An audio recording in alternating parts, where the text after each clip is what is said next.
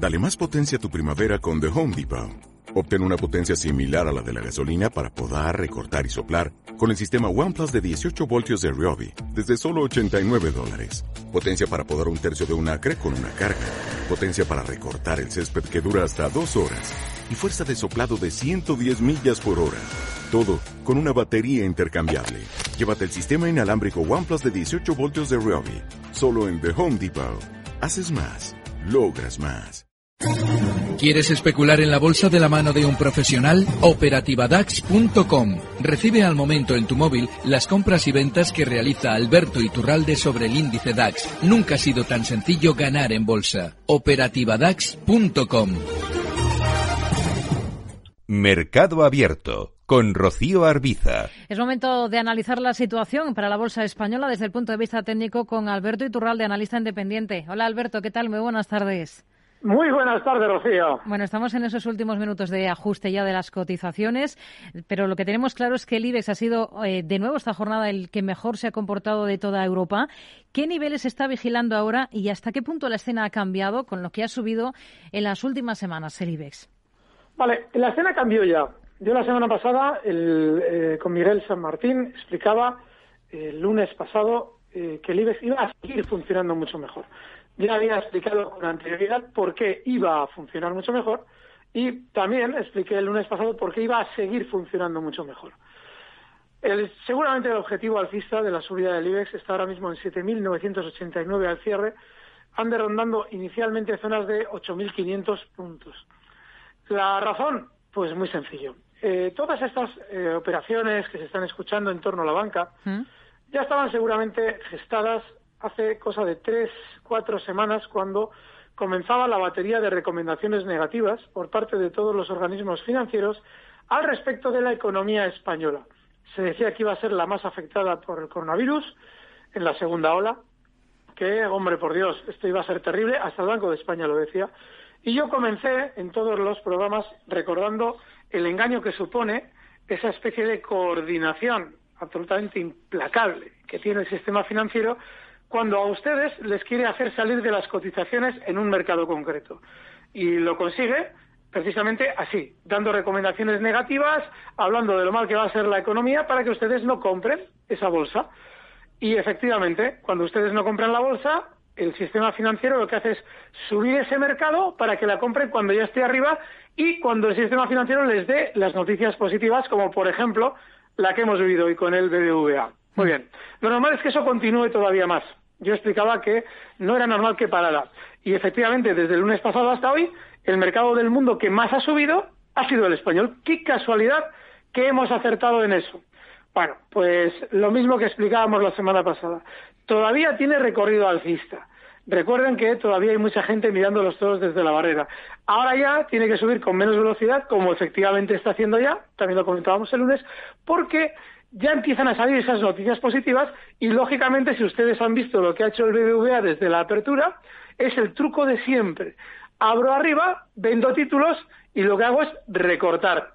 Bueno, pues esa es la trampa que se realiza siempre en valores que dan noticias positivas, incluidos los dos grandes eh, valores de farmacéutica que nos han contado que tienen la vacuna. Ahora vamos con ellos. El caso del B B V A ha sido una apertura, además, muy fuerte, justo en niveles... Bueno, si me sale el gráfico, a ver, justo en niveles de tres coma ochenta, para recortar durante la sesión hasta tres coma cincuenta y siete. ¿Por qué se produce una caída durante la sesión? Porque lo que está haciendo el cuidador del B B V A, o sea, el núcleo duro, como lo queramos llamar, es aprovechar esa noticia positiva que ha lanzado al mercado para vender grandes cantidades de títulos. Eso no significa que el B B V A vaya a caer mañana y pasado y al otro, no, no. Pueden estar durante un tiempo aprovechando una sensación positiva en torno a la banca española con aquello de las posibles fusiones para vender títulos una y otra vez, títulos que han comprado estas semanas pasadas con aquello de que, como decían los organismos financieros, la economía iba a ser mucho peor en España. Bueno, pues eh, yo tendría especial cuidado. Sí es posible que la fiesta continúe. Se están diciendo nombres de valores. A mí no me extrañaría que estuvieran implicados efectivamente en teóricas operaciones de capital, pero también hay que recordar lo que pasó con Bankia cuando la compró CaixaBank. Y es que, bueno, se decía, hombre, una fusión, hombre, hay interés en los bancos, hombre, esto es una locura. Bueno, pues ¿qué es lo que pasó? Que ya eh, Bankia realizó la subida que tenía que hacer en muy poco tiempo. A partir de ahí, en todo el mercado se empezó a ver un riego de noticias continuos en torno a lo maravillosa que iba a ser esa pues, eh, teórica fusión. Y en CaixaBank, eh, perdón, en Bankia, el valor que iba a subir un montón más, se repartieron títulos y lo que hizo fue desplomarse mucho más que los demás. Así es que, ojo, cuando ustedes escuchen la noticia en torno al valor de turno, ya es tarde. Lo que hay que hacer es jugársela cuando está el rumor en la mesa, mm. lógicamente con estos, pero vender cuando ya tenemos la noticia. A ver, el dato de cierre del IBEX, siete mil novecientos ochenta y seis puntos, al final la subida del dos coma sesenta por ciento. Ese valor de turnos del que nos habla es el, el Sabadell. Hoy ha liderado sí. las alzas en el IBEX treinta y cinco, un veinticuatro coma cinco por ciento arriba, y en efecto ya hay algunos medios eh, publicando, por ejemplo, eh, la versión digital del País, que asegura que B B V A y Banco Sabadell reanudan conversaciones para negociar una fusión, que las entidades habrían contratado a bancos de inversión y que esperan empezar pronto el análisis de las cuentas para valorar una ecuación de canje. Vale, pues esta está muy bien que en este caso piquemos, porque puede ser un completo engaño. Pero tal y como pinta el título, gráficamente está muy bien. Pero tengan en cuenta una cosa. Si efectivamente va a ser como ya se está de algún modo haciendo correr por el mercado, el valor nunca debería cotizar por debajo de los mínimos de hoy.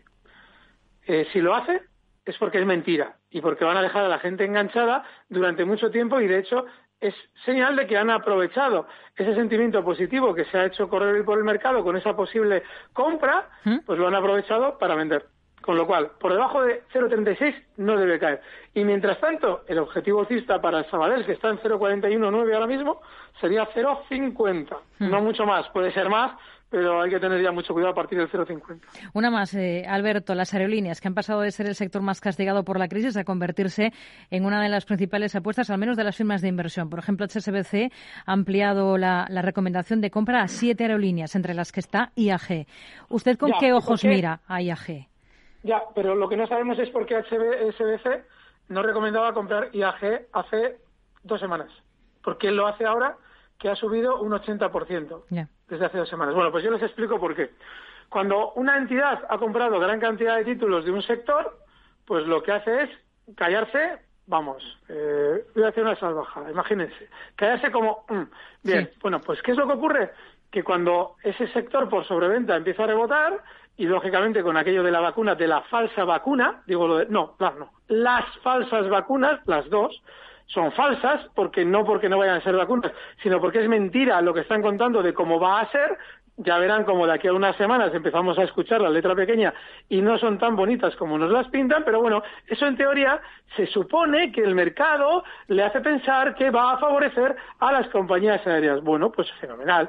Como H S B C compró títulos en cantidades industriales con I A G en cero coma noventa y nueve, ahora que está en uno coma setenta y siete, te dice lo que no te decía en cero coma noventa y nueve. En cero coma noventa y nueve H S B C no te decía, oye, que estoy comprando, ¿eh? Porque esto igual rebota, porque fíjate que caída. No, no te decía nada. ¿Y ahora qué es lo que te está diciendo? ¡Uy, qué bien están las aerolíneas! Claro, porque necesita venderte todo lo que compró hace menos de un mes. Y para eso, lógicamente, tienen que sacar esas recomendaciones. No implica que deban caer las aerolíneas. Implican que todas estas recomendaciones son interesadas. Yo me acuerdo hace años que Goldman amenazó con denunciar a quienes dijéramos que sus eh, recomendaciones eran interesadas. Luego salió una famosa película que obtuvo Oscars en Hollywood explicando cómo Goldman Sachs, entre otros, engañaban con sus eh, eh, recomendaciones. Bueno, pues la, el engaño sigue funcionando exactamente igual. Alberto Iturralde, analista independiente, muchas gracias y el próximo lunes consultorio. Sin falta, un fuerte abrazo. Muy buenas tardes. Recibe al momento las operaciones de Alberto Iturralde vía S M S en tu móvil. Operativa DAX punto com.